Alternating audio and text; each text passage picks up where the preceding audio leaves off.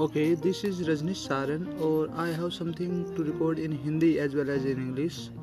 Uh, it's sometime sometimes it's it can be a poetry, or sometimes it can be a story, sometimes it can be a motivational story or an incident. It's all about life.